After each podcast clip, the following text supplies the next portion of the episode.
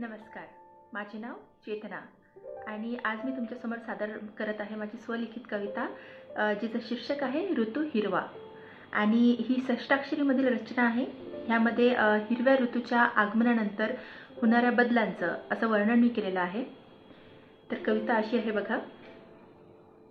हिरव्या ऋतूची शाल पांघरून तळ्यात अकुले रूप गोंजारून हिरव्या ऋतूची शाल पांघरण तळ्यात अपुले रूप गोंजारून आता ऋतूच्या आगमनाचे वर्णन बघा पुढे अवतरला तो बदलून हवा चारी दिशानभी धुंदला गारवा अवतरला तो बदलून हवा चारी दिशानभी धुंदला गारवा आणि आता धरणीमध्ये होणारा सुंदर बदल असा लाघवी शब्दात पुढे वर्णन केलेला आहे.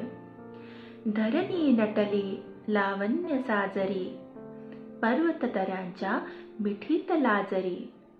धरणी नटली लावण्य साजरी पर्वत तऱ्यांच्या मिठीत लाजरी.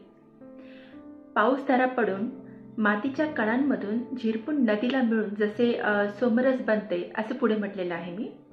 बरसून धारा झिरपुनरस बरसून धारा झिरपुनरस कनाकनातून नदी सोमरस बरसून धारा झिरपुनरस कनाकनातून नदी सोमरस निसर्गामधल्या ह्या सुंदर बदलांचा सर्वांनी आनंद घ्यावा असं समोर म्हटलेलं आहे. निसर्गाची लय गर्वाने मिरवा मोहवी स्पंदने हा ऋतू हिरवा.